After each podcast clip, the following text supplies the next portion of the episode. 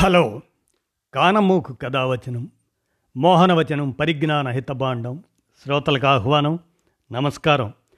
చదవతగునెవరు రాసిన తదుపరి చదివిన వెంటనే మరువక పలువురికి వినిపింపబూనినా అది ఏ పరిజ్ఞాన హితభాండమవు పో మహిళ మోహనవచనమై విరాజిల్లు. పరిజ్ఞాన హితభాండం లక్ష్యం ప్రతివారీ సమాచార హక్కు ఆస్ఫూర్తితోనే ఇప్పుడు టి రఘుబాబు విరచిత అంశంగా నేటి జపాన్ అనేటువంటి సమాచారాన్ని మీ కానమోకు కథ వచ్చిన శ్రోతలకు మీ కానమోకు స్వరంలో ఇప్పుడు వినిపిస్తాను. వినండి. నేటి జపాన్. ఇక వినండి. జననాల తగ్గుదలతో జపాన్ తీవ్ర జనాభా సంక్షోభాన్ని ఎదుర్కొంటుంది. టోక్యో తదితర నగరాలు వలసలతో కిక్కిరిసిపోతుంటే యువత జాడలేక గ్రామాలు బోసిపోతున్నాయి. పట్టణ గ్రామీణ ప్రాంతాల మధ్య జనాభా సమతౌల్యం సాధించడంతో పాటు దేశ ఆర్థిక రక్షణ వ్యవస్థలను నవతరంతో పరిపుష్టం చేయడం జపాన్కు సవాలుగా మారింది. జపాన్లో జనాభా సంక్షోభం రాజధాని టోక్యోను వీడి దేశంలోని ఇతర ప్రాంతాల్లో స్థిరపడే యువ జంటలకు ఒక్కో బిడ్డకు సుమారు 6 లక్షల 10 లక్షల యెన్నుల అంత మొత్తం చొప్పున నజరానా అందిస్తామని జపాన్ సర్కారు తాజాగా ప్రకటించింది. టోక్యోతో పాటు సైతామా, చిబా, కనగావా ఈ నగరాలకు పెరుగుతున్న వలసలను అరికట్టేందుకు ఈ నిర్ణయం తీసుకుంది. దీన్ని పక్కాగా అమలు చేసే స్ఫూర్తితో కొత్త ప్రాంతాలకు వెళ్ళేవారు అక్కడ కనీసం 5 ఏళ్లు నివాసం ఉండాలన్న నిబంధన విధించింది. నిజానికి ఇలాంటి పథకం ఇప్పటికే అమలవుతుంది. ఈ నగరాల నుంచి మకాం మార్చేవారికి పునరావాస సాయంగా సుమారు 2 లక్షలు అందిస్తున్నారు. ఇప్పుడు దీన్ని మూడింతలు చేయడం వెనక ఎంతో ముందు చూపు ఉంది. జపాన్ జనసంఖ్య 2022 గణాంకాల ప్రకారం సుమారు 12,39,00,000. ఇందులో ఒక్క టోక్యోలోనే రమారమి 30%, అంటే 3,70,00,000 మంది జనాభా నివసిస్తున్నారు. కోవిడ్ తగ్గుముఖం పట్టడంతో దేశ నలుమూలల నుంచి ఉపాధిని వెతుక్కుంటూ పెద్ద సంఖ్యలో యువత టోక్యో, సైతామా, చిబా, కనగావాలకు చేరుకుంటున్నారు. దాంతో ఆ నగరాలపై ఒత్తిడి పెరుగుతుంది. జనం తరలిపోతుండటంతో గ్రామాల్లో ఆర్థిక కార్యకలాపాలు మందగిస్తున్నాయి.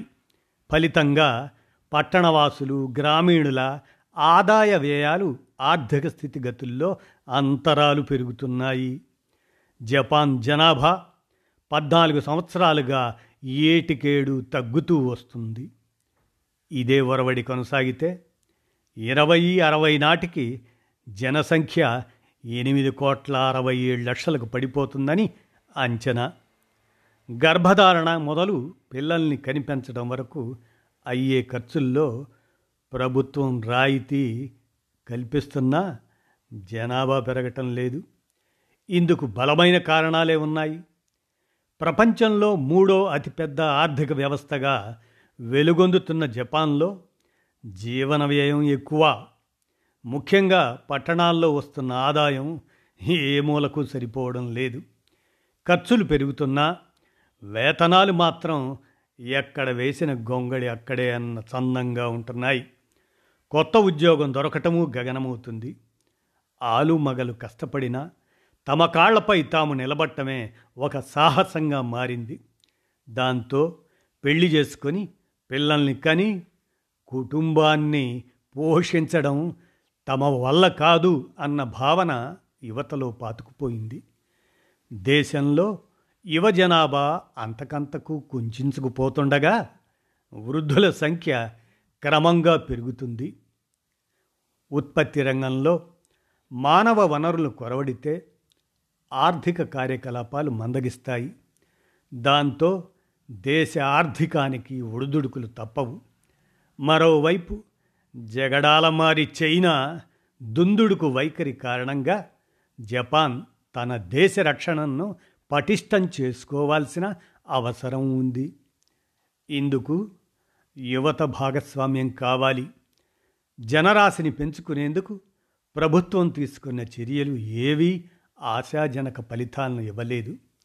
ఇందుకు దారితీస్తున్న కారణాల అన్వేషణకు ఏర్పాటైన కమిటీ ఇటీవల తన నివేదికను ప్రభుత్వానికి సమర్పించింది. దీనిపై సమీక్షించిన మీదట టోక్యోను వీడే కుటుంబాలకు పునరావాస ప్రోత్సాహకాన్ని పెంచి ఇవ్వాలని ప్రభుత్వం నిశ్చయించింది. టోక్యో మెట్రోపాలిటన్ ప్రాంతానికి వచ్చి పోయేవారి సంఖ్యను 2027 నాటికి సమం చేయాలని జపాన్ లక్ష్యంగా పెట్టుకుంది. చిన్న పట్టణాలను ఆర్థికంగా పరిపుష్టం చేయడం ద్వారా దీన్ని సాధించవచ్చన్న యోచనతో ఒక నిర్దిష్ట విధానాన్ని రూపొందించింది. దాని ప్రకారం ప్రధాని కిషిదా ఆయన మానస పుత్రిక వంటి పథకమైన డిజిటల్ గార్డెన్ సిటీ నేషన్ అనే దాన్ని విస్తృతంగా అమలు చేస్తారు.